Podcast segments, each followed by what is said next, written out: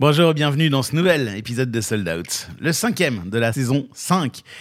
Bonjour Eric, comment vas-tu? Bonjour Marc, ben, je vais bien et toi? Bah ça va super bien et ça va d'autant mieux que je suis super content que tu sois là parce qu'on va grâce à toi réparer une injustice et parler d'un- d'un- d'un- d'une esthétique musicale dont on parle assez peu voire très très peu dans Sold Out qui est euh, le rap et le hip-hop. Mmh, Euh, C'est vrai. donc- Saison 5, il a fallu attendre la cinquième saison. Alors, je crois que dans la saison 3, on avait reçu Gary Youngson, qui, est- je crois que c'est dans la saison 3, hein, qui, qui, qui parlait de ça. Mais c'est vrai que c'est bah, vraiment une des critiques qu'on pourrait faire à ce podcast. hein, c'est que on est focalisé sur euh, bah, les esthétiques qui sont les, parfois les plus proches de nous, ou les gens qu'on rencontre régulièrement. Et c'est génial parce que moi, je sais pas quoi, j'ai j'ai envie de dire que, que pour te définir, Eric, que tu es peut-être le mec qui a cru au rap avant que ce soit euh, autant à la mode. Enfin, j'ai l'impression que tu es vraiment un des précurseurs là-dessus. Oui, parce que euh, je suis aussi le fruit de cette euh, culture, Exactement. la culture hip-hop, et j'ai commencé en tant que musicien et tout ça, activiste même de la culture hip-hop avant même de, de devenir musicien. Donc euh, je suis vraiment un enfant de cette culture. et à la fois activiste, mais un activiste qui a travaillé aussi avec des grands groupes comme Olympia Proch et donc Vivendi, Mhm. et aujourd'hui Live Nation. C'est ça, exactement. Donc c'est aussi un truc qui m'intéresse énormément, qu'on parle de ça, et puis surtout bah, qu'on parle de, de- de- de ce hip-hop business et de ce voilà co- comment comment tout ça va évoluer quoi, comment tu vois le truc. Ok, avec plaisir. T'es ok pour ça? À fond. On attache les ceintures et on décolle? Allez, c'est parti. Allez c'est parti, cet épisode de Sold Out commence maintenant. Est-ce que tout est prêt? Oui, monsieur le directeur. Bon, chef- alors je vais faire commencer. On parle de trajectoire de vie, on parle de carrière, on parle de, de choses vécues par, euh, par des professionnels du spectacle vivant. Parfois, je me demande ce que je fous dans ce métier. On parle de spectacle, on parle de spectateur, on parle de producteur, on parle de billets vendus. On parle d'humain, non? Je peux vous dire que Johnny Hallyday au Stade de France à côté, c'est un Playmobil dans un évier. Hein Sold Out, Sold Out, le podcast de Delight. le podcast de Delight. Je suis Eric Bellamy, je suis le directeur général d'une société qui s'appelle Nueva Production, société de production de spectacles spécialisée dans la musique urbaine. Premier billet vendu. Euh, mon premier billet vendu, je pense que c'était euh, octobre 91. C'était euh, le concert de mon groupe de rap de l'époque à Lyon, à Vénissieux précisément, qui s'appelle IPM. Dernier billet vendu. Dernier billet vendu, c'est aujourd'hui, puisqu'on a fait la mise en vente du premier concert à la Cigale d'un artiste qui s'appelle RSCO. Sold Out saison 5, épisode 5, avec Eric Bellamy, directeur général de Nueva Prod, spécialiste de la musique urbaine, enregistré dans les studios de Delight en octobre 2023. Alors Eric, avant ce premier billet vendu et, et avant cette pratique de la musique dont on va parler, euh, tu faisais quoi? T'as fait quoi comme étude? Tu viens d'où? Ah ben moi je viens de j'étais dans la banlieue lyonnaise à Vénissieux. On est parti euh, pendant mon adolescence faire quelques années en Côte d'Ivoire. Ensuite on est revenu toujours euh, en 89 dans la banlieue lyonnaise. On s'est réinstallé à Vénissieux et c'est là que j'ai pris vraiment la gifle de cette culture hip-hop qui était en train d'exploser euh, dans les banlieues. Et c'est là que je suis rentré petit à petit par les différentes disciplines de, de cette culture qui était en train de se mettre en place là-bas avec euh, bah, les, différentes disciplines, euh, le graffiti, la danse, le DJing. Et petit à petit, tout ça m'a amené vers la musique, euh, la pratique de la musique, donc en tant que DJ, ensuite en tant que... J'ai un peu essayé tout et je me suis aperçu que j'étais peut-être un peu plus à l'aise avec la partie live, musique et tout. Et c'est comme ça qu'on a créé, on a décidé de créer notre premier groupe de rap à- là-bas qui s'appelait IPM. Et toi, dans IPM, t'es DJ et euh, beatmaker, c'est ça? Au départ, ouais, c'est ça, exactement. En fait, au début, c'était un espèce de collectif où il y avait un Ouais. peu de tout. hein. Il y Ouais, avait ouais, un peu de toutes les disciplines. Et puis, euh, j'ai essayé un peu tout. Et finalement, c'était derrière les platines que j'étais le mieux au début. Pourquoi tu te cachais derrière les platines? Non, non, mais j'étais, je pense que j'étais plus à l'aise, plus attiré par la musicalité vraiment que de me mettre en avant comme un artiste. euh, de, bah, tu sais, c'était un mélange de ragamuffin, de rap, de tout ça à l'époque. C'était pas très clair sur même la forme vocale, tu vois. Il y avait un peu de tout. Comment on choisissait en fait? On, on- on allait chez, les disquaires écouter des sons? Co- co- Comment ça se passait? Euh, ouais, il y a eu les disquaires, mais même avant ça, il y avait surtout euh, des, des cassettes qu'on se passait euh, sous le manteau un peu, et puis on regardait la télé euh, sur les émissions nocturnes. Il y a eu Rapline qui arrivait ensuite sur M6, il y a eu tout ça, et c'est comme ça. Et puis on se faisait circuler ceux qui avaient la chance d'avoir le câble. Ils avaient Yo MTV Rap, et ils faisaient circuler aux autres euh, les différents clips de tous les artistes et tout ça. C'est comme ça qu'on a, on a découvert toute cette, toute cette histoire. hein. Je me permets de poser cette question parce qu'aujourd'hui on peut pas imaginer ça en fait. Ouais. Les jeunes gens d'aujourd'hui peuvent pas imaginer que c'était c'était toute une aventure d'aller choper des nouveaux sons alors Bah, c'était qu'aujourd'hui même une galère pour acheter des disques. Ouais. Donc c'est pour ça qu'on on trouvait des moyens, des fois illicites, d'en avoir. Bah ouais, faut dire. Faut, bah oui, ouais, faut bien sûr. choses. Il y avait Ouais. des spécialistes de, du détournement de disques à la Fnac et tout ça pour avoir des CD. Ah, Pour on en est avoir... ah oui, bah oui, les vinyles, pareil, il fallait trouver des ruses pour en acheter. Parce que tout ça, c'était un budget. Aujourd'hui, les gens ne se rendent pas compte du budget qu'il fallait avoir pour être un gros mélomane. Il fallait avoir de, de l'argent. Mais surtout quand t'es DJ, faut le, le- le principe c'est d'avoir des disques pour les passer quoi. C'est ça. Ouais. Donc après, en fait, euh, j'ai rencontré en fait un, un- un animateur radio euh, qui travaillait à Radio Brume, qui était une radio étudiante euh, de Lyon Mhm. et euh, qui avait une émission de rap le dimanche soir. Et c'est comme ça, petit à petit, qu'on s'est lié d'amitié. que Je l'ai même proposé d'être DJ dans mon groupe, donc IPM. Et c'est lui qui nous a alimenté en, en disque, en fait, Christophe, Chris Fader. Ah, t'as trouvé une filière. C'est comme ça qu'il nous a alimenté en disque, en musique. C'était Ah lui, le, le- le- gros fournisseur de disques, c'était lui. La radio toujours le, Ouais. poumon quoi. C'est ça. Le cœur qui bat. Puis à la radio, ils n'étaient pas très regardants sur le stock de disques de rap, donc on, on les pillait. Et toi tu les jouais et comme ça ça donnait une couleur musicale à ton groupe. D'abord au collectif et Ouais. ensuite à ton groupe. On, on utilisait les phases B pour s'entraîner. Et puis petit à petit, on a, on a commencé à, à voir les groupes de rap parisiens qui produisaient leurs propres disques. Ça nous a donné envie. Et c'est comme ça qu'on a commencé à se dire, ben, nous aussi, euh, venez, on lance euh, no- notre aventure, on essaie de se faire un répertoire avec des morceaux originaux et non plus des phases B américaines. Et c'est comme ça qu'on a commencé à rentrer, que j'ai commencé à rentrer dans la composition. Mais ce qui est fascinant quand on regarde ton parcours, c'est qu'en fait, tout est finalement vachement fluide. Parce que si on regarde ça, tu- ben, euh, il y a un collectif qui se forme, un peu comme plein de collectifs Ouais. se forment, on en connaît tous aujourd'hui Ouais. dans d'autres esthétiques. Ça se transforme en groupe de musique. Derrière, tu vas te transformer en manager. Derrière, tu vas faire une boîte de booking. Derrière, tu vas faire une boîte de prod. Ouais. Tu vas la revendre à un groupe. Puis tu la, finalement, elle se transforme en une autre qui est une autre marque, un autre grand groupe. Mais c'est presque la, la même histoire depuis le début, en fait. Oh, Tu sais, tu on connaît tous des gens qui ont, qui, qui ont traversé la musique. Et c'est difficile de rester euh, assez longtemps, quoi. Ouais. Tu vois, moi, je me dis, ça va faire 30 ans quand même, tu vois. Et on va y arriver, en tout cas. Et. euh, Ça fait même un peu plus de 30 ans. Ouais, on est en quelle Ouais. année? On en- Ouais, Je bah oui, en oui, oui, 2023, oui, ça oui, fait- donc ça, ça fait fait 30 32 ans. Ouais, ouais. Donc tu vois, je me dis, il y a eu tellement de gens qui étaient, qui avaient de la qualité euh, au niveau même des artistes, même des managers qui ont arrêté en cours de route et qui n'ont pas réussi à, se maintenir toutes ces années, puisque finalement aujourd'hui, l'âge d'or, c'est véritablement aujourd'hui, c'est pas celui de comme certains essayent de vendre. 30 ans. Ouais, ouais. On va revenir sur tout ça, mais donc euh, IPM était un collectif avec plein d'esthétiques. Mm. Ça devient un groupe. Euh, Ouais. Pourquoi ça s'appelait IPM juste? Oh, parce qu'en fait, euh, on cherchait un nom et puis euh, on était un peu, tu sais, on, est, on a été aussi dans toute cette histoire de culture hip-hop, Africa Bambata, la Zulu Nation et tout ça. Et en fait, on, là, la Zulu Nation, l'un des préceptes, c'était de faire euh, quelque chose de positif, tout ça, de tout ce qui se passait en banlieue qui était un peu aussi plus trash. Et euh, donc, du coup, euh, nous, on appelait ça Intelligent Pussy Movement. Tu vois, c'était un truc américain pour se dire, voilà, on, on- un peu militant, un peu, voilà, transformer quelque chose de négatif en positif. Donc ce groupe, euh, bon, on va, c'est, il, connu un certain succès. Euh, donc toi, tu es DJ beatmaker. Tu Ouais. continues à pratiquer ça Le beatmaking, par exemple? J'ai repris pendant le Covid. Mon dernier son en tant que compositeur, il doit remonter à 2007, où j'ai vraiment arrêté ensuite euh, toute, la, toute la musique. Et j'ai repris euh, bah, pendant le Covid. Donc, tu vois, euh, c'était marrant de voir comment aujourd'hui les gens composaient, comment les gens. Tout était accessible, tout était Ouais. facile, Ouais, tout était. Ouais, c'était- assez un- Je me suis bien éclaté. Donc, j'ai acheté plein de matos qui aujourd'hui est en train de prendre la poussière. Ah zut, parce que t'as plus le temps. En fait, ce qu'il faut, ce qu'il faut capter, c'est que le, nous, on est arrivé à l'époque où c'était beaucoup de samples aussi. Bien sûr, Donc, en fait, cette, cette musique m'a permis de m'ouvrir aux autres musiques. c'est génial. Ouais. Ça m'a fait découvrir ce que tout un répertoire immense de d'énormes euh, musiciens, euh, chanteurs, etc. De, même de la musique classique, parce que moi j'ai beaucoup samplé de musique classique. Donc ça m'a fait découvrir énormément, énormément de musique et c'est ce qui m'a donné encore plus la passion. Parce que quand on dit beatmaker, donc ça n'a rien à voir avec beatbox, c'est, tu, tu Ouais. vas chercher des samples pour aller donner un- un- une structure au morceau À l'époque, c'était ça, ouais. À l'époque, c'était ça. Très bien. chercher des samples et tout ça. Aujourd'hui, les gens composent eux-mêmes leurs samples.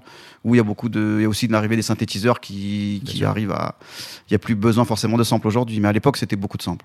Et donc, ben, ce groupe, il connaît un certain succès, mais il y a un moment, il y a besoin de quelqu'un qui va chercher les dates, il y a besoin de quelqu'un qui, Ouais. qui, euh, a un cerveau droit et un cerveau gauche, finalement, qui a un cerveau artistique d'un côté et qui est capable de faire du business de l'autre. Exactement. Et ce gars-là, c'est toi. Ouais, mais par défaut, hein, parce que c'était pas calculé, ça s'est fait comme ça. Et puis ensuite, je pense qu'il y a aussi eu, euh, ouais, l'envie peut-être de, voilà, d'évoluer. Il fallait aussi avoir de l'argent pour acheter du matériel. Aujourd'hui, les beatmakers avec un ordinateur, ils peuvent tout faire. Nous, à l'époque, c'était compliqué. Quand tu vas en studio, c'était un certain montant, c'était cher les studios. Il n'y avait pas tous les, il avait pas les home studios partout comme aujourd'hui, euh, donc il fallait de l'argent. Donc on était obligé de développer un système D pour avoir de l'argent. Donc moi, l'idée m'est venue de vendre des dates de concert. Voilà, pour trouver de l'argent, tout Ouais, simplement, pour ça. financer. Et donc, tu es devenu quelque part le manager du groupe Ouais. et le booker du groupe. Exactement. Voilà. Sauf qu'un jour, ben, tu te dis, on va tant qu'à faire, on va le faire pour d'autres. Ouais. Et tu crées la, la, la Lyonnaise des Flots, qui est un nom magnifique, je trouve. Ouais. C'est le Flow, F-L-O-W-S. ouais. Ouais, c'est ça. C'était euh, un label pour produire notre disque, autoproduit, et pour ensuite euh, développer différentes activités, donc qui ont été euh, de la tournée, de la street promo, puisque tu sais, on faisait, euh, on travaillait pour des sociétés parisiennes qui euh, nous faisaient appel à nous pour coller des affiches, euh, faire des opérations de, de board autour des poteaux, euh, tu vois, coller des stickers, parce qu'il y avait beaucoup beaucoup de demandes de groupes qui cherchaient à se, se promotionner sur Lyon, donc ils passaient par nous pour la promo. Tu as acquis des expertises pour, euh, pour, au service d'autres groupes. Exactement, voilà. On a d'abord vu comment ils faisaient avant de se lancer. Et t'es embauché ou pas? Enfin, en gros, c'est toujours toi qui faisais tout, tout seul et qui Non, après, moi j'ai vite- moi j'ai toujours su qu'il fallait bien s'entourer. Donc euh, j'ai toujours trouvé des. Bon, après, il y a eu beaucoup de bénévoles au début, puis après, il y a eu les emplois jeunes qui sont arrivés. Donc ça Ouais. m'a permis d'embaucher euh, mon premier salarié, puis un deuxième, un deuxième salarié qui était une bouqueuse, et ensuite un troisième, et tout ça. Et l'histoire, elle a démarré comme ça. Je faisais même partie un peu de ceux qui se payaient un peu en dernier pour euh, permettre que la structure existe, quoi. Ouais, ouais, un- une âme d'entrepreneur. Exactement. Ouais. Alors, donc, la Lyonnaise des Flots, c'est de, en 97. Ça dure jusqu'en 2006, je crois. Ouais, avec plusieurs épisodes, mais oui, c'est ça. Des Bah, épisodes euh, des particuliers Ouais, de des, épisodes particuliers parce que on a produit plusieurs disques, Ouais. donc euh, dans plusieurs styles. hein, parce que encore une fois, je te dis cette ouverture euh, à l'ensemble de la musique euh, a fait que je me suis jamais limité et jamais senti cantonné qu'au rap. Ouais. Donc on a fait de la chanson française, on a Ah produit un disque de chanson française, on a produit un disque de world music, on a produit un disque de rock lyonnais.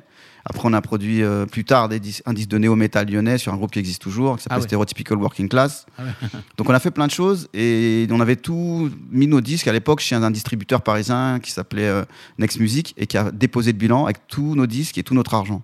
Oh. Donc là, on s'est tapé une banqueroute, première banqueroute, donc dépôt de bilan de l'association et ça, ensuite. doit, ça doit tanner le cuir, hein, ça. un peu. Ouais, ouais, c'était un peu, un peu difficile, hein, mais euh, mais j'avais pas le temps, si tu veux, de, de trop me larmoyer puisque j'avais déjà mon premier enfant et qu'il fallait, euh, il fallait tout de suite euh, rebondir et ramener, euh, passer à la suite, quoi, tu vois. Bien sûr, mais est-ce qu'à ce moment-là, tu, tu es juste, si j'ose dire, le, le- le patron de cet assaut ou, ou ou J'étais le président, de la- artiste j'étais le président de l'association. Ouais. Ce qui était un peu délicat parce que tu es obligé d'aller du coup au tribunal du commerce expliquer pourquoi et comment. Voilà. Mais tu continues à être artiste ou alors pour le coup, ça y est, tu avais lâché ce côté artistique euh, Non, je continuais un peu, mais ça me prenait de. J'avais de moins en moins de temps. C'est pour ça d'ailleurs que sur le deuxième album du groupe qui est sorti en, en 2004, euh, je fais plus que le tiers de, de la composition. Je fais Hmm. appel à plein de, de compositeurs extérieurs. Il n'y a pas eu de troisième album parce que après j'ai plus eu le temps et puis le groupe a un peu splitté. euh, les histoires de groupe, voilà. classique. Donc là, ça fait 20 ans. on- je pense que je vais sortir le vinyle pour rigoler. C'est génial, Ouais. un, petit, euh, un petit revival. Ouais, pour, euh, pour l'histoire. c'est beau, c'est très très beau. Mais euh, tu, tu, tu te. Comment dire Tu, tu, tu, tu, tu déprimes pas, t'as pas le temps de déprimer, comme tu viens de nous dire, et tu ouais. crées une boîte de bookings. C'est ça, exactement. On, donc, on reprend le nom LDF, donc les initiales de l'UNES des Flots. Je peux pas les appeler, euh, je peux pas l'appeler tout de suite l'UNES des Flots le temps de la liquidation de l'association. Donc, je l'appelle l'âme de fond Booking. Et puis, on est reparti comme ça, tu vois, sur un catalogue qui, mélangeait euh, cette fois-ci euh, beaucoup de rap français et beaucoup de world music. Parce que, je te dis, euh, j'avais envie. Moi, j'étais persuadé que ce pont entre la world music et le rap était, intéressant à faire parce que finalement beaucoup de surtout de pratiquants de, tu vois les artistes et tout ça venaient tous de milieux immigrés donc pour moi il y avait un il y avait un, truc culturel qui était assez légitime et quand j'allais dans les salons de world music présenter mon catalogue les mecs de la world music me regardaient de travers ils me disaient mais pourquoi il met du rap dans pourquoi il y a des artistes de rap dans son dans son roster de world? Donc du coup euh, Poster, c'est des artistes que tu travailles. voilà, exactement. Ouais. Et donc, du coup, euh, c'était un peu. J'y arrivais pas, en fait, dans le milieu world music, finalement. Là où ça marchait le plus et où, ça... où j'étais le plus légitime, finalement, c'était le milieu du rap français. Et la world music, c'était des cinquantenaires. Donc, ils me regardaient vraiment comme un extraterrestre. J'avais euh, 25 ans, 20, tu vois. J'étais le petit jeune. euh, en plus, on peut, on peut se parler aussi quand même de la diversité dans ce métier. Parlons-en. parlons Ouais, tu vois, je pense qu'il y a un gros, gros travail quand même encore à Il y faire. avait du racisme, clairement, c'est ça que tu es en train de dire Ou euh, de la discrimination, en tout cas? Bah, de, la, de la curiosité, de la, tu vois. Oui, c'était pas euh, habituel. ouais, c'est ça, c'était pas habituel. Ouais. Donc, euh, ils avaient l'habitude de faire leurs petites affaires entre mecs de 50 Mais ans. juste parce que les gens qui nous écoutent le savent pas forcément s'ils n'ont pas regardé la vignette du podcast, mais oui, tu es, comment on pourrait dire Moi, je suis métis, franco-ivoirien, ouais, Voilà, métis franco-ivoirien. C'est pas obligé de, de savoir. Ouais. Donc, donc c'est un truc que tu as ressenti quand même, qu'on Ouais, regardait un peu sûr. différemment. Bien sûr, bien sûr, bien sûr. Je pense que dans l'ensemble, de toute façon, des métiers de la musique, il y a un vrai sujet sur la diversité. Aujourd'hui encore. Mais ça, on pourrait faire un podcast entier. Ouais. Donc, oui, oui, aujourd'hui encore. euh, aujourd'hui encore. pourrait être même l'angle d'un Maison de disques, producteur de spectacles, éditeur, l'ensemble de la filière. Il faut quand même se poser la question à un moment donné. Toi, tu vois pas de progrès? C'est très très lent. C'est très très lent. On préfère mettre les artistes derrière les micros ou euh, manager ou tu vois, mais pas vraiment aux manettes. Tu le ressens, c'est insidieux, j'imagine. C'est Ouais, c'est- ça. c'est pense- comme euh, le, salaire des femmes, par exemple. C'est Ouais, un truc un peu pervers où, euh, Ouais. voilà, c'est insidieux. Exactement. Tu vois, moi, je, fais, euh, je pense que les femmes sont en train quand même de bien faire bouger les choses. C'est tant mieux. Pour moi, la suite, c'est aussi de regarder ce qui va se passer, de, de travailler sur cette histoire de diversité quand même. C'est- fascinant. Mais en effet, tu as raison, on pourrait en parler pendant un podcast Ouais, entier. c'est sûr. Mais le fait que tu en parles là, ça prouve que c'est quelque chose que tu ressens encore Ah oui, aujourd'hui, en octobre 2023. Bien sûr. Bien sûr, bien sûr, à fond. Mais bon, ça t'a pas empêché, dans- malgré tout, pour tenter, comme tu le disais tout à l'heure, de toujours rester positif, Ouais. de faire bosser des, des gros artistes. Kerry James, c'est fou. Enfin, à l'époque de LDF, là, il se passe déjà plein de trucs. Ouais, parce que c'est l'explosion aussi de cette nouvelle vague de rap français euh, sur lesquels les producteurs de spectacles historiques ne sont pas encore parce que pour eux, c'est ils n'ont pas la culture, ils captent pas bien les mecs, ils ont un peu peur aussi clairement hein, de leur parler. Les managers sont pas des mecs qui sont formés, qui viennent souvent de, aussi de, des Pas les mêmes entourages, codes, Pas les mêmes codes. pas les mêmes codes. Et toi, ces codes, c'est les tiens. Moi, c'est les codes, c'est les miens, je connais cette musique par cœur, donc voilà. Ouais. C'est pour ça que ça, ça avance bien. Sold Out. Sold Out, le podcast de Delight. Tout ça avance, Eric, et euh, en 2009, boum, ça devient Yuma Prod. Ouais. Euh, c'est quoi l'histoire de ce changement de nom? Est-ce que c'est la même boîte d'ailleurs? Est-ce que c'est LDF qui devient Yuma ou est-ce que tu fermes une boîte, t'en ouvres une autre? J'en ouvre une autre parce que euh, donc euh, quand j'ai mon activité de producteur de spectacle essentiellement sur donc un catalogue rap français et tout ça, j'ai vraiment beaucoup de difficultés à faire des, des tournées en salle. Déjà les festivals, faut faut pas faut, faut se dire que si j'avais déjà allé 5 6 festivals dans l'été, j'étais heureux, tu vois, tellement c'était compliqué. Mais Et- pourquoi compliqué? Parce que les gens te regardent comme un ovni, parce qu'ils comprennent pas cette musique, parce qu'ils ont peur, parce qu'elle est pas bankable? parce qu'elle n'était pas bankable pour eux et surtout ils se disaient que c'était ça n'avait pas encore sa place en festival si ce n'est les 6 7 gros noms de l'époque, tu vois. Bien sûr. Donc euh, pour tous les autres, tous ceux qui sont en dessous, c'était c'était très compliqué et du coup j'avais beaucoup de difficultés à la faire rentrer en festival et j'avais aussi beaucoup de difficultés à monter des tournées en SMAC. Donc du coup c'est les salles de musique actuelle, c'est salles voilà de, de, de jauge intermédiaire qui jalonnent la France et qui font la richesse de notre pays. exactement. Mais par On contre, voulait pas t'acheter de date. on voulait pas m'acheter de date parce que on avait, il y avait, on avait un peu peur clairement. Donc du coup moi je disais bon bah, c'est pas grave, je vais produire. Et donc c'est comme ça que j'ai vraiment pris le taureau par les cornes comme on dit et j'ai produit des, des, des tournées entières de certains artistes et sauf que j'avais pas la finance qui va avec. Et donc tu peux effectivement, euh, tu peux mettre 3-4 mois à gagner 30 000 euros et par contre sur une date tu peux perdre 50 000 euros. Ouais, juste pour les gens qui nous écoutent, bon, je pense que la- pour la plupart d'entre vous, c'est c'est- c'est- c'est maintenant c'est évident, mais je préfère le redire pour pas que ce soit allusif. Euh, Il y, a- il y a deux manières hein, de, de- de faire de l'argent dans ce métier, si j'ose dire, quand on est producteur. C'est soit on vend des dates à d'autres, et c'est les autres, par exemple, la une SMAC, Mhm. l'autre canal à Nancy, par exemple, qui va prendre le risque et qui va vendre les billets, et qui risque d'avoir acheté trop cher si elle n'arrive pas à remplir. Ouais. C'est elle qui, euh, qui assume le risque. Et sinon, ben, ça peut devenir le producteur lui-même qui ne vend pas les dates, mais qui va directement les produire et donc assumer tout le risque de billetterie lui-même, ce que tu as fait donc. Exactement. Mais surtout, il faut quand même, surtout sur le label SMAC, donc des scènes des musiques actuelles, euh, ils avaient dans leur statut l'obligation et la volonté de faire tous les styles musicaux. Bah oui. Et sauf qu'ils faisaient pas vraiment de rap. Donc c'était un vrai combat. Ça a mis du temps à se déclencher tout ça. Ça hein. paraît fou d'entendre ça. genre. Ah oui, oui, aujourd'hui, tu peux. Je suis sûr qu'à des moments, tu étais fâché. Il y a des moments où j'étais fâché parce qu'il y a des programmateurs qui me disaient Oui, mais ils vont venir, ils vont... le public va venir, ils vont pas savoir se tenir, ils vont casser mes vitres. Tu vois, j'ai entendu, entendu de tout. C'était fou. Donc moi, je disais Bon, bah, c'est pas grave, laisse. On va produire nous-mêmes, on va prendre le risque et on va y arriver. Et petit à petit, je pense qu'on a fait partie de ceux aussi qui leur ont prouvé que ça peut aussi bien se passer. hein. Et c'est pour ça que je disais en intro de ce, ce podcast que tu es, vachement précurseur, quoi, parce que tu y as cru et tu as, misé de l'argent que tu n'avais pas tellement, en fait. Exactement. Donc tout ça, ça nous a amené à, à un moment donné, euh, tu perds un peu une année, tu perds un peu une deuxième année, puis le comptable, il te dit, écoute, faut arrêter. Et donc c'est de là que j'étais un peu fatigué aussi de, de, faire, de faire que du rap, et j'avais envie aussi ce que dire, voilà. de faire autre chose. C'est pour ça. à la danse, à l'humour. Voilà, et c'est pour ça aussi que je choisis un autre nom, parce que Ah. Lyonnaise Desflots, c'était trop connoté rap. Ouais. Et tu vois, quand je rencontrais des groupes électro, quand je rencontrais des, des- des groupes de chansons, où je me disais, mais moi j'aimerais bien vous faire tourner, les mecs ils me disaient, mais non, mais toi tu. Lyonnaise Toi, t'es le gars du rap. Voilà. Ouais. Et donc j'avais envie de changer d'image, et c'est pour ça aussi que j'ai choisi ce nom euh, Yuma. Et t'as fermé euh, la lyonnaise euh, des flots Ouais, c'est un deuxième dépôt de bilan, puisque je te dis, on traînait une dette qu'on n'a pas réussi à remonter. Ah, je savais pas ça. Ouais. Donc Ah deuxième dépôt de bilan. De, une dette, des, des, des, des, des trous de prod hein, que tu n'arrivais trous de pas. prod que j'arrivais t'as pris pas. des risques en fait. Tu sais, c'est comme le joueur de poker, hein, tu, tu risques, tu risques, tu risques, et puis à un moment donné, le comptable, il dit stop. C'est marrant parce que je te vois en face de moi, là, l'air tout calme, très sage, très serein, mais on sent le feu en dessous. Non, parce que je suis un vrai passionné. Ouais, Ouais. ouais, puis t'es joueur aussi. Ouais, bien sûr. Sinon, tu fais pas ce métier. Ouais, c'est ça, c'est vrai. Ouais. Et alors, donc, ben, tu fermes, donc, deuxième, enfin, franchement, la, la lyonnaise des flots, partie 1, la sauce, boum, euh, Ouais. des- enfin, je sais pas si. on Ouais, dit dépôt de bilan. Ouais.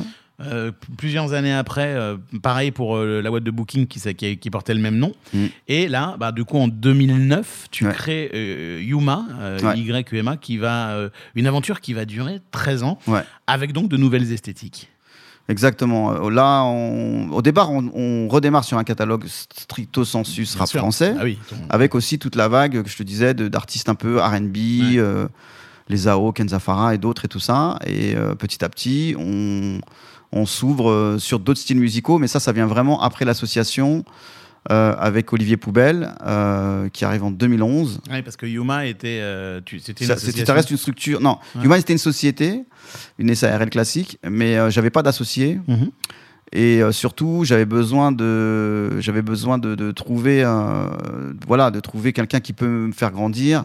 En fait, c'est marrant parce que la rencontre avec Olivier Poubelle se fait Olivier Poubelle, c'est le patron d'Astérios. voilà, qui est le patron d'Astérios. Et puis, de plein de structures euh, super jolies comme la maroquinerie, euh, le théâtre des Bouffes du Nord ou, ou le théâtre de l'Athénée Louis Jouvet. Exactement. Et donc, du coup, Olivier, on se rend compte parce qu'il me pique Kerry James. C'est quand même ça l'histoire. Donc moi j'arrive dans son bureau un peu en étant en mode, je viens avec mon avocat et tout, je lui dis non mais ça va pas se passer comme ça et tout, et puis il m'explique. Et que si ça va se passer comme ça en fait, Parce que c'est les usages. parce que c'est les usages, mais que par contre ce que je fais ça l'intéresse. Et que ça serait bien qu'on poursuive la discussion pour voir si on peut pas travailler ensemble. Ah, il y a du flair quand même. Voilà. Ouais. Et du coup on s'associe assez rapidement hein, parce que ça se fait en six mois je crois. C'est génial, c'est le premier Ouais. gars qui croit en toi. Voilà, C'est le premier mec en- entre guillemets de l'establishment. J'espère qu'on l'aura un jour, Olivier Poubelle à ce micro, on en rêve. Ouais. On essaye depuis longtemps. Et euh, il, a, il a plein de choses à raconter. Il a même co-dirigé le Bataclan, euh, Olivier. Exactement. Et, euh, et, et du- et du coup, c'est le premier mec de l'establishment qui te fait confiance et qui te dit Toi, tu m'intéresses. Ouais, ouais, mais parce que je pense que c'est un. Il cherche aussi les nouvelles formes d'écriture nouvelles. Ah oui. C'est un mec, un vrai passionné aussi de, de l'écriture, de toutes les formes d'art au global. C'est le gars qui produit Orelsan aussi, quand même. Exactement. et, euh, et il produit Orelsan pour, pour sa plume. Hein. Il produit pas Orelsan parce qu'il aime, parce qu'il aime la forme, et parce qu'il aime son rap et tout ça. Il produit Orelsan pour la plume, pour Les sa plume. textes sont merveilleux. Voilà, temps. exactement. Ouais, ouais. Et avant que ça devienne Orelsan d'aujourd'hui, Ah oui, évidemment. oui, il, croit, il croit en lui dès le début. Et euh, du coup, on développe ensemble, euh, toujours. en- il m'aide un peu euh, sur euh, m'accueillir dans son bureau parisien. Il me, rencon- il me fait rencontrer plein de gens. Et euh, comme, euh, comme certains l'ont dit, il m'aide à me faire rentrer, à faire rentrer dans le petit milieu des producteurs respectables. C'est clair, Ouais. tu vois, parce que eu vraiment ce sentiment. j'ai eu vraiment ce sentiment Ça tu vois, d'un seul- un peu en même temps d'un seul, d'un seul coup, t'es adoubé, quoi, tu vois. Mais un peu, ça m'énerve et à la fois, je me dis, euh, c'est un petit milieu, tu vois, euh, le prodis, tout ça, tous ces trucs-là. euh, c'est beaucoup de l'entre-soi, en fait. C'est beaucoup de l'entre-soi. Donc, du coup, quand Ouais, ils te connaissent ça aide pas. aussi parfois à faire bouger les choses. Bien sûr, Ouais. bien sûr. Mais ça aide aussi. c'est- c'est- Mais pour rentrer dans ces milieux-là, c'est pas toujours le plus simple parce que parce que c'est beaucoup de business entre eux, en fait. Et tu t'aperçois qu'ils se connaissent tous depuis 20 ans, voire plus, 30 ans, etc. Et il y a un vrai truc de génération. Tu vois, qui est en train de bouger au Prodis d'ailleurs. euh, Ouais, Mais tu vois, il y a un vrai truc de générationnel entre eux. Ils ont tout construit entre eux. Toi, t'arrives. En plus, moi, je suis un peu le basané de l'histoire. Tu vois, ils sont plus ou moins méfiants. Enfin, tu vois, il y a un peu. Moi, j'ai senti ce truc-là, vraiment. T'as senti, t'es sûr, enfin, je, je me permets, Ouais, ouais. t'es sûr que c'est pas de la parano, genre, non, enfin, Non, non, non. Je pense que c'est réel. Il y a j'ai eu plusieurs. euh, t'as vraiment le sentiment. plusieurs que- remarques, plusieurs trucs, plusieurs euh, que c'est- regards. euh, Enfin, tu vois. T'as Voilà. senti que t'avais pas ta place. Non, c'est pas que j'ai pas ma place, c'est que t'es obligé de prouver d'abord Ouais, que je t'es un comprends. mec bien avant qu'il te donne ta chance. Tu vois Mais tu crois pas que c'est le cas dans tous les secteurs? Non, je pense que quand il y a cette histoire aussi de diversité, ça rentre en jeu. Ok, ouais, mais Ouais. si c'est ce que t'as ressenti, c'est. Ouais, ouais. Tu vois, les femmes le disent aussi, elles, euh, bien sur sûr. leur euh, combat. Et je pense que la diversité, c'est la même chose. Bah, D'ailleurs, moi j'ai beaucoup beaucoup de mal à avoir euh, des femmes à ce micro, hein, parce qu'il n'y en a pas beaucoup qui sont en situation de diriger une boîte de prod, une Ouais, salle ou un festival. Enfin, il n'y en a Bah pas oui, assez. Bah oui, pas assez. il y en a bien sûr, hein, mais heureusement. Ouais, Pas assez. Et de plus en plus, mais il y en en a pas assez. Mm, Ouais. c'est clair. Je pense que c'est. Ouais.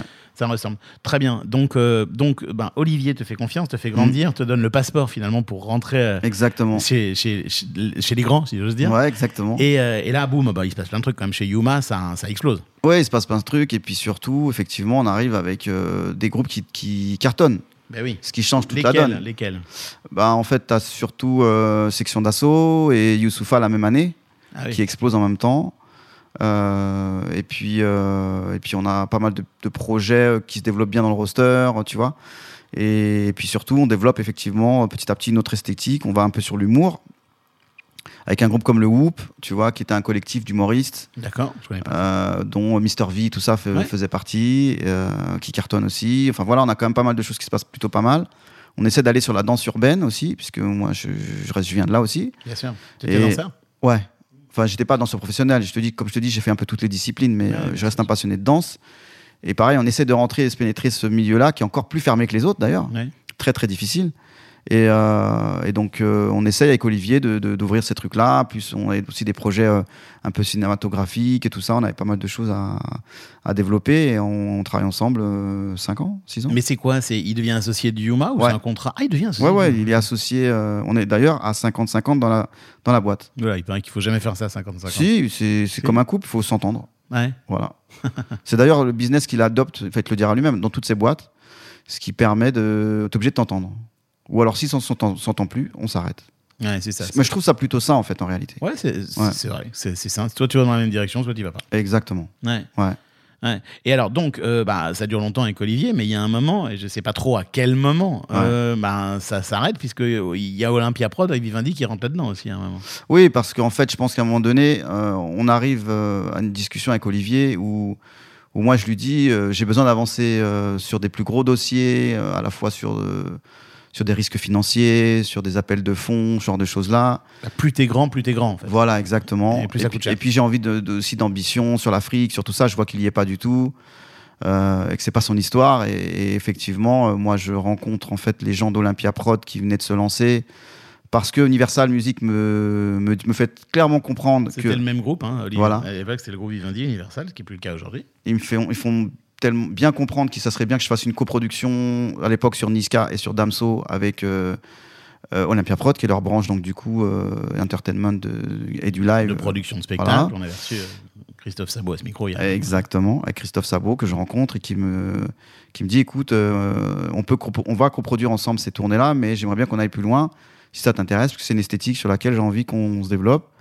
Et il me raconte, euh, il me raconte un peu ce qu'ils veulent faire, il me raconte effectivement le déploiement de ce qu'ils ont en Afrique avec Vivendi, ce qu'on pourrait faire ensemble et tout ça, et on plonge. Voilà. Et moi, je Donc, rachète, Olivier. je euh, rachète les, les parts d'Olivier à Olivier, je rachète ses parts, et du coup, je fais rentrer euh, euh, Olympia Prod. Et là, on est quand? On est, euh, on est genre en 2019. 2019, c'est ça. Donc Ouais. ça a duré trois ans cette affaire. Ouais, exactement. Et alors donc ça, ça alors déjà, euh, avant d'en tirer les conclusions, ça te permet de faire quoi ça? Ça te permet de signer des gros artistes? Euh, oui, oui, ça me permet de, ça me permet déjà de valoriser euh, quand même euh, mon, mon actif sur Yuma, parce que comme il rachète un peu le, c'est-à-dire que tu prends un peu d'argent je prends de l'argent. être un peu clair, Non, je prends c'est de vachement l'argent. honnête de dire ça. Oui, oui, je prendre de l'argent, clairement. Et, et j'ai un call de sortie à la fin. Donc, c'est un deal sur trois ans. Tu vois, c'est un deal sur trois ans qui est pas très long. Donc, moi, je m'attendais de toute façon qu'à la fin, ils me gardent pas, ce qui est possible, ce qu'ils font aussi souvent. J'avais trois ans pour performer la boîte et reprendre un autre chèque à la fin. Ce qui est Euh, classique quand tu vends une boîte. hein. ce Tu qui est classique quand tu vends- début. euh, Exactement, exactement. Et euh, du coup, effectivement, ils me disent qu'on peut faire plein de choses avec l'Afrique. On fait des, des zooms avec le monde entier, toutes les branches d'Universal dans le, dans le monde. Parce que Universal Music, dans le monde, a, a beaucoup de branches internes de live dans plein de pays. Donc, on essaie de voir comment on peut collaborer avec tous ces gens-là. Et puis, euh, et puis, il y a les festivals Olympia Prod qui l'achètent, qui, continuent à se développer, tout ce qu'on peut faire avec Canal+. C'est un groupe un peu passionnant sur le papier, tu vois, où tu te dis tu peux faire plein plein de choses. Et puis après, comme tous les groupes, il y a des désillusions, il y a des choses où ça se passe pas bien, il y a des choses où, sur l'Afrique notamment, je m'aperçois que je suis vraiment tout seul et qu'en fait personne veut y aller, y compris Christophe Sabot qui me fait croire qu'il veut y aller, mais en fait euh, ça, ça l'intéresse pas vraiment. Euh, et puis et puis du coup, il y a le Covid. Il y a le Covid Il qui y a ce arrive. truc-là aussi. Il y a ce truc-là Ouais. qui freine tout, quoi. Il y a le Covid qui freine tout. Donc le Covid. euh, Mais en, en plus, en- ouais, mais même avant le Covid, j'imagine un groupe comme ça, comme tu dis, Universal, des visios, des gens dans tous les pays, des multiples structures. Il y a un moment, ça va pas à ta vitesse. Toi, t'es un gars qui avance à toute vitesse, t'es un hors-bord, et ça, c'est un paquebot, quoi. C'est un peu un paquebot, mais après il y a des gens, il y a des gens passionnants dans l'histoire et il y a Bien aussi, sûr. Il y a des gens de qualité. Donc tu C'était avances pas une avec critique, hein Ouais, ouais. C'était un constat. euh, ouais, ouais, mais tu avances en fait avec ceux où ça peut avancer vite. Mais c'est sûr, il y en a où tu les, tu, les, tu les esquives un peu. Ouais. Mais Ouais. donc, t'as réussi à faire des trucs quand même? J'ai réussi à faire des trucs, mais. euh, Aya Nakamura, c'est là? Aya Nakamura, c'était déjà. Oui, en fait, Aya Nakamura, c'était là, Parce mais c'est pas grâce à eux. C'est pas grâce à eux. Ouais, c'est grâce à toi. Ouais. Ouais, ouais. Ils- ont juste peut-être aidé à financer, euh, même pas. Même pas, parce qu'en fait, euh, malheureusement, on cale une tournée qui se fait pas euh, pendant le Covid et tout ça. Donc, non, même pas. Non, après, clairement, on signe sur la. Sur Yuma, on signe SCH. C'est eux qui financent aussi une bonne partie de l'avance à donner. Parce qu'en fait, on, on est aussi dans la bataille. On arrive dans la bataille de. euh, beaucoup de managers, tout ça, qui font flamber un peu les enchères euh, sur, euh, sur certains contrats. Ouais. Donc, on achète certains contrats assez chers tout en connaissance de cause évidemment, mais on rentre un peu dans cette euh, logique de contrat et on voit que Vivendi ça leur fait pas peur. Là, Olivier Poubelle par exemple, il y va jamais lui sur ce genre de, de deal, tu vois, où il faut sortir beaucoup d'argent. C'est pas son aventure. Parce que là, c'est des, c'est des deals strictement et purement business, tu vois, où là, j'ai envie de dire, on, on arrive à, à, à report- rapporter le truc parce que nous, on, on a le discours avec les artistes, mais c'est aussi avant tout un deal business. Et là, là-dessus, évidemment, ils m'aident puisqu'ils peuvent sortir l'argent qu'il faut. Sold Out, Sold Out, le podcast de Delight. le podcast de Delight. Donc il y a quand même des points positifs à cette affaire, même si on sent que c'est pas totalement ton ADN Mm. euh, avec Olympia Prod, Ouais. mais il n'en demeure pas moins que ça s'arrête en 2022. Ouais, ça s'arrête en 2022 parce que il y a le- donc on traverse le Covid où je t'ai dit, ils nous demandent de réinventer un peu notre métier, tout ça. On fait des grandes tables rondes. Ils nous occupent comme ils peuvent, on va dire. Et on imagine le live de demain, les festivals de demain. On fait des tables rondes dans tous les sens. Mais bon, ils nous, a- occupent vu qu'on est payé quand même, puisqu'ils nous payent pendant le Covid. Donc on peut dire que nous, on n'a pas été impacté. euh, tu vois, on n'a pas eu peur pour nos salaires, ce qui est déjà quand même Un luxe inouï. un luxe. Voilà, ils ont touché les aides, tout va bien, etc. Mais évidemment, euh, là où ça chauffe, ça commence à chauffer, c'est c'est qu'à un moment donné, euh, à la sortie du Covid, ils nous rapatrient chez Olympia Prod au siège social, puisqu'on était, nous, on avait nos propres bureaux en tant comme une société indépendante Ah ouais. du côté de Saint-Lazare et on était bien. Et là, on sent que le climat est en train de changer, surtout quand il y a les élections avec euh, Zemmour, puisque là, on se dit, oula, Vivendi, euh, ça commence à changer d'ambiance quand même. Ah oui, t'as ressenti ça Oui, on l'a senti clairement. Et puis surtout, il y a aussi la rumeur que euh, Vincent Bolloré va, quitter le directoire et que de nouvelles personnes vont arriver, tout ça, dont ses enfants et tout et tout. Il y a cette rumeur-là. Mais tu sais, c'est marrant parce que dans ces grands groupes-là, euh, tu vois, Vincent Bolloré, c'est un peu comme Dark Vador, quoi. Tu vois, personne ne le voit, mais tout le monde dit attention, il a dit ci, attention, il a dit ça, attention, il pense ci de ça, attention, il pense ça de toi, il faut que tu fasses comme ci, comme ça. Et si tu veux, tu te fais manipuler dans tous les sens dans ces groupes-là. Et, euh, et puis surtout, c'est des champions de la communication, où ils aiment bien faire des grands communiqués, des grandes, des grandes réunions, où ils s'écoutent parler pendant une heure, tu vois. Donc on, je découvre tout ça, et au début, je peux te dire que j'étais un peu fasciné quand même, parce que c'est- passionnant, ces groupes, tu vois, où ils déploient de- de- de- des activités dans le monde entier. On rencontre les gens d'Universal aux États-Unis et tout ça. Enfin bref, tu vois, ils font des. Et, euh, et au début, tu vois, ils me disent, mais c'est toi l'homme de la situation, c'est toi qu'on veut, c'est toi qui va faire l'Afrique, c'est toi qui va faire ci, c'est toi qui va faire ça. Ils sont très forts pour te valoriser, pour te, tu vois. Et du coup, je tombe un peu dans ce truc-là. Et puis petit à petit, après, il y a l'histoire quand même Zemmour où je me dis, oula, le climat est en train un peu de changer. Et puis donc, Vincent Bolloré, effectivement, qui quitte euh, son, euh, son poste, qui met ses enfants en place. Et c'est pareil, dans, les on-dit de couloir, tout le monde a toujours su que les enfants Bolloré, les- cette histoire de live, ça les intéressait pas. Ça gagne pas d'argent, ça mobilise trop de ressources et trop de risques euh, juridiques, puisque tu as aussi une responsabilité euh, en tant que personne. Mais sans juger du tout et Ouais. sans euh, voilà, moi j'ai un devoir de neutralité ici. Mm. ben, là, ils l'assument totalement publiquement Ouais, parce ouais. que ils ont vendu, ils ont fermé Olympia Prod, Mm. à la, bo- la boîte de prod du groupe. Voilà. ils ont là ils viennent de mettre en vente les, Les festivals, festivals, et ils viennent mettre de mettre en vente l'activité de billetterie Digitix, Ticket. Ouais, exactement. Donc en effet, alors moi je savais pas que c'était les enfants qui n'y croyaient pas, mais en gros c'est un truc, qui, en gros c'est trop risqué, ça rapporte pas assez quoi. Exactement. Donc du coup, euh, du coup, euh, voilà, moi où, où ça commence à vraiment être compliqué, c'est quand on arrive au siège social et, euh, et que nos voisins de palier sont aussi une société qui fait la e-réputation pour quand même les réseaux de droite, Ah, c'est ouais, dont ceux de Zemmour. Donc là, ça Et commence ça, à c'est pas, c'est pas des rumeurs, c'est vrai. Non, non, c'est nos voisins de palier, donc c'est pas des rumeurs. Euh, du coup, là, je commence à me dire, euh, ça va pas le faire. Les salariés de chez moi commencent à se sentir mal aussi, clairement. Tu vois, et, et du coup, euh, il y a aussi, on sent qu'Olympia Prod, ça, il commence à y avoir des rumeurs que ça va partir en vrille, puisque donc quand euh, quand les enfants Bolloré arrivent, ils changent tout le directoire, ils changent aussi la direction de Vivendi Village.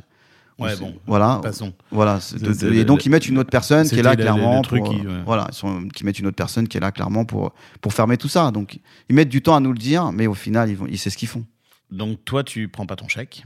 Ah bah oui, non, non, non, c'est Là sûr. tu, là t'es. t'es- Non, c'est même pire que ça. C'est-à-dire que moi, ils me disent, euh, on, on va arrêter, tu, tu peux partir, a pas de problème. On- donc, ils me font une proposition qui est complètement ridicule, je de financière pour que je reste. Je leur dis non, merci. Et ils me disent, bah, pas de problème, tu t'en vas, on va chercher un autre directeur. Ils font semblant de chercher un autre directeur de Yuma, De ta propre boîte. de ma propre boîte, qui ne trouve pas, évidemment. Au bout de quelques mois, ils me rappellent, ils me disent, bon, il faut qu'on trouve un deal pour que tu restes un peu quand même, pour, euh, parce que les tournées, on va pas y arriver tout seul, euh, on ne trouve pas de directeur et tout ça. Donc, reviens. Mais Euh. t'as- t'as- tu tu travaillais plus là?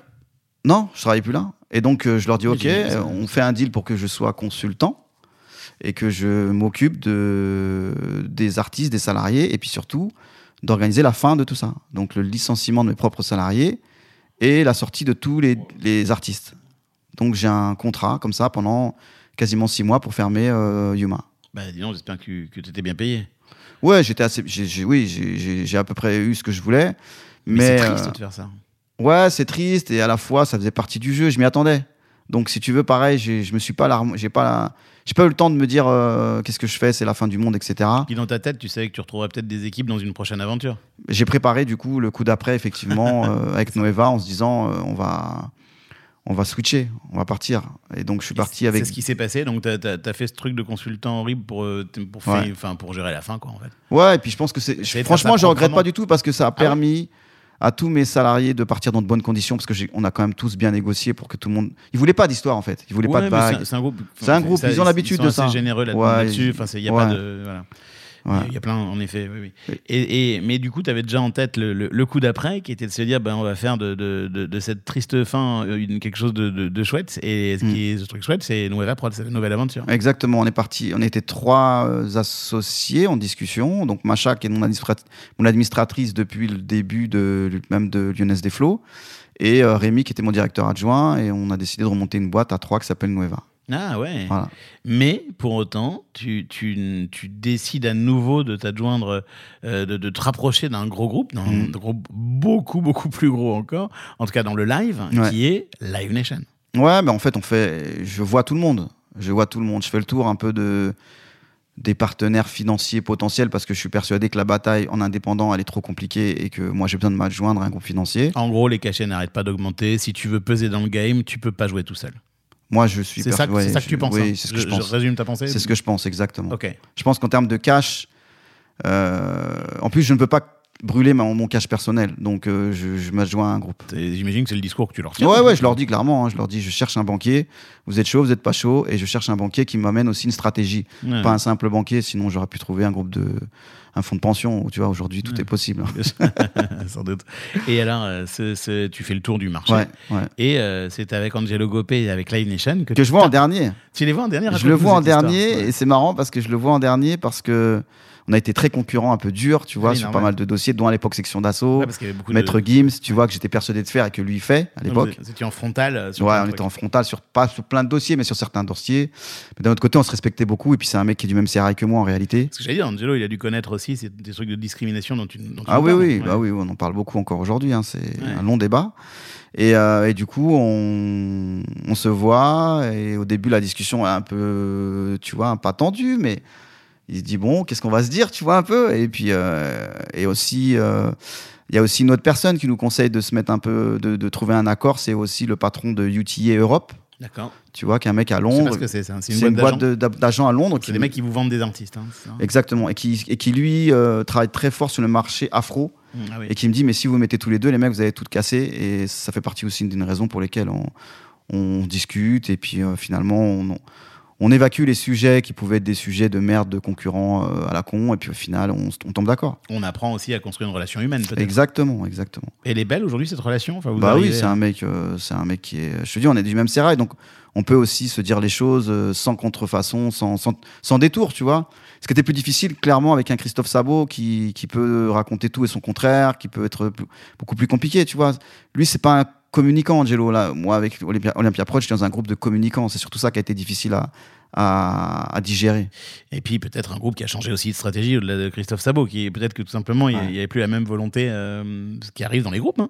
Ouais, ouais, c'est sûr, mais si tu veux, Christophe Sabot, il, quand même, jusqu'à la veille de son licenciement, il dit à tout le monde euh, à demain. Donc c'est quand même. En fait, c'est pas à Christophe Sabot que j'en veux. Je pense que c'est un truc de groupe. Tu sais, comme tu peux voir dans certaines séries américaines, Ouais. où c'est impitoyable, où, où c'est des gens qui n'ont pas forcément de cœur, tu vois. C'est très difficile de- pour toi qui es entrepreneur, qui, qui- moi qui étais passionné, de me retrouver dans un truc d'ambiance comme ça, quoi. Tu vois, où le mec, euh, enfin voilà, c'est pas, enfin le mec, il y a pas que lui, c'est malheureusement c'est la politique, c'est un groupe très dur. Voilà. Ouais. Les grands groupes sont durs en général. Ouais, les groupes sont durs. J'imagine que chez Live Nation, c'est peut-être pas simple non plus, mais peut-être c'est une culture plus live. Peut-être qu'ils comprennent mieux le métier du live. Enfin, c'est une culture sûr. live, et puis Bah, c'est la bah, culture, à et puis c'est un groupe où il y a une très grosse culture anglo-saxonne aussi qui est différente. Exactement. Ouais. Oui, oui, sans doute, exactement. Ouais. Oui, c'est vrai, c'est vrai, vrai. Mm. Et donc, alors, euh, un alignement stratégique quelque part. euh, des voilà, vous, vous parlez la même langue hein, finalement. Exactement. Et euh, vous avez des sous. Ouais. Et alors, pour faire quoi? Eh ben écoute, on remonte un roster d'aujourd'hui euh, une quinzaine d'artistes. Tu vois, euh, des Vous travaillez avec qui aujourd'hui? Ouais, des plus gros, euh, Aya Nakamura, euh, Dinos. euh, on fait euh, euh, la fin de, du contrat, de, de- de la fin de, de la tournée de Damso cette année. Euh, Ah, C'est des énormes, c'est des grosses pointures quand même. ouais, c'est des grosses pointures, oui, oui, tout à fait. Donc, tous les gens qui ont eu Yana Nakamura là, en festival, par Ouais. exemple, c'était vous, quoi. Exactement. Ouais. Et puis on, produit aussi des artistes afro. On fait euh, Burna Boy ensemble, on fait Wizkid, on fait Aira Star là. On, voilà, on est sur quelques autres coups euh, nigérians parce, parce que l'afro, euh, on est tous persuadés chez nous que c'est la musique de demain. Ouais. Et, euh, et C'est voilà. c'est quoi l'afro Tu nous expliques pour les gens qui, qui, comme moi, ne connaissent pas bien?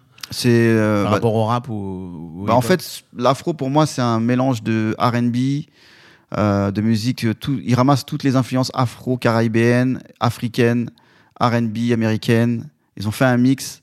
Et tout ça avec euh, aussi le, le gospel africain. Enfin, tu vois, c'est un, un nouveau genre hybride. c'est un nouveau qui- genre hybride. Voilà. Qui te bouleverse. Ouais, exactement. Et la musique africaine et tout ça, ils mélangent tout ça. Et c'est en train de surpasser le RB aux États-Unis. Même les, toutes les stars du RB sont en panique. Parce que le seul, à part Chris Brown, qui a réussi à faire le virage, tous les autres, euh, aujourd'hui, quand tu regardes les charts, ils sont plus là. Ils sont dépassés par les artistes afro. Ils sont dépassés. C'est qui le plus gros artiste afro aujourd'hui, par exemple, au monde ou hein, les plus les Bon, plus- les, plus gros, ça reste Wizkid, Davido, euh, Burna Boy, tu vois. Et puis aujourd'hui, tu as Thames, qui écrit pour Rihanna, qui écrit tout le prochain album de Rihanna, voilà, qui, tu vois. L'album, l'album, tu sais, de- du Roi Lion de Beyoncé, Ouais. euh, tout ça, là.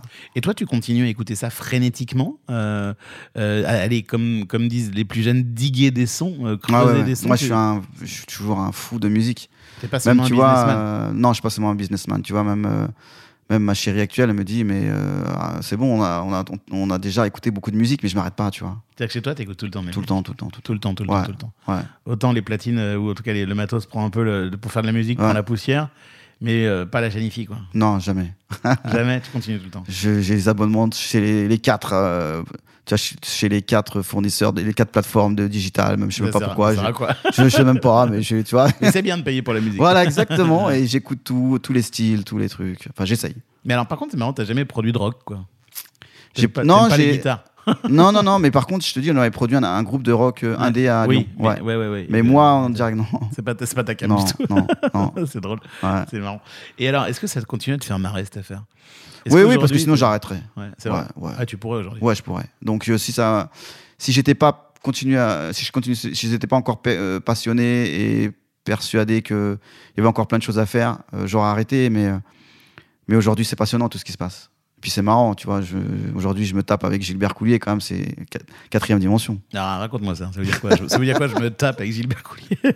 Mais ça veut dire qu'on s'est engueulé l'autre jour au téléphone et tout ça. Gilbert et- Coulier, un grand Ah, producteur Gilbert, historique. tu- Gilbert Coulier, un grand, grand producteur historique et Ouais. euh, qui aujourd'hui euh, est un des patrons du rap français quand même. hein. Euh, ah il ouais? fait des chèques énormes à tous les artistes pour qu'ils viennent chez, chez lui. Et, euh, et il arrive à, à avoir un- des très très gros artistes. hein. Tu vois, celui qui avait eu Section d'Assaut à l'époque euh, dans leur dernier revival. hein. Ils étaient partout, c'est que Ouais, ouais, ouais. Et euh, non, non, ils ont été que chez. Enfin, si, ils ont été un petit peu chez Angelo, un peu chez nous, Voilà. et après chez Gilbert droit, Coulier. ouais. Ouais, c'est ça. Et donc, alors, vous engueulez, vous êtes engueulé au téléphone avec Gilbert ouais, Coulier. Ouais. Ouais, parce que là, il est, donc il a. À la fin de Yuma, il a acheté SCH Ah oui. à Olympia Prod, parce qu'il a racheté la dette à Olympia Prod. Ouais. Enfin, à Yuma et Olympia Prod ensuite. Et euh, voilà, donc, euh, ouais, il est. Tu vois, il n'hésite pas encore à, à se faire des, à, se à se faire plaisir. On sent que ça te fait marrer, ça te fait presque plaisir de Enfin, euh, Ouais, voilà. ça fait. ça- parce que tu vois, pour moi, c'est Il des respect, personnages. bah, oui, c'est des personnages mythiques un peu, tu Bien vois. sûr, bien sûr. Ils devraient être au On lui, panthéon. demandera, on lui de- demandera sa version de l'histoire. Ouais, ouais, ça peut être drôle. Puis tu sais, c'est vraiment à l'ancienne, quoi, tu vois. et- m'a raccroché au téléphone, tout ça. À l'ancienne, ça faisait des années que j'avais pas eu ça. Ouais. Donc voilà, tu vois, euh, je pense qu'aujourd'hui, je, en fait, je suis un peu venu là-dedans pour être le, le trublion de l'histoire et je continue à l'être et ça me fait toujours marrer. Et on sent que ça te fait marrer. Ouais, T'es un sale gosse en fait.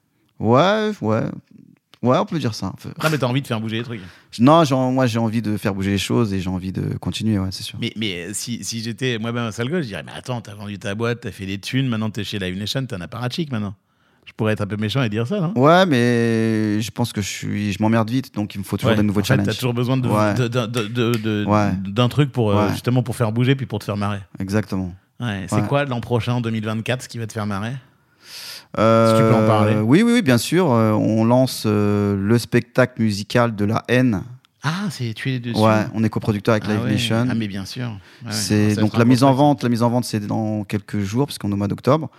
Et le spectacle est dans un an. Et moi qui ai vu le film trois fois à l'époque, tu vois, t'imagines, ça me fait. euh, je suis tellement fier. Et tu travailles avec Mathieu Cassel. Ouais, tellement fier. Il a du mal à trouver, hein, je crois. C'est le, le casting, vous galérez un peu là. Ouais, on a quasiment fini. Ça y est, ça, Ça y est, est ça y est, ça y est. Ouais, ouais. Ah, ça va être génial. C'est bouclé, Ça va être ouais. intéressant. Non, ça va être intéressant, très très intéressant. Et puis ça me fait faire autre chose. J'ai jamais fait de spectacle musicaux de ce genre-là. Donc euh, voilà, ça c'est un vrai challenge qui, qui booste. Et pour le coup, c'est bon, c'est une marque très connue, c'est- c'est un revival, mais c'est une récréation parce que faire une comédie musicale autour de ça, c'est pas franchement intuitif. Non, non, c'est sûr, il remet son, son, son, son titre en jeu. Bien, et tu connais la, la- la- peut-être la tradition de fin de sold out, parce qu'on arrive à la fin de cet épisode, hélas. C'est euh, voilà, des conseils qu'on peut donner aux jeunes gens. euh, le petit gars qui est à Vénissieux ou euh, Ouais. je ne sais où, dans, dans, dans une banlieue, ou dans une ville, en tout cas, qui, a- qui aime ces, musiques urbaines, comme on Ouais. dit très, très bizarrement d'ailleurs. Mm. Mais euh, on lui donne quoi comme conseil? Comment, comment il peut faire pour, euh, pour faire bouger le, le- le jeu? Hum, Moi, je pense que je pense que le conseil principal, c'est de lui dire qu'il faut pas se fixer de limites.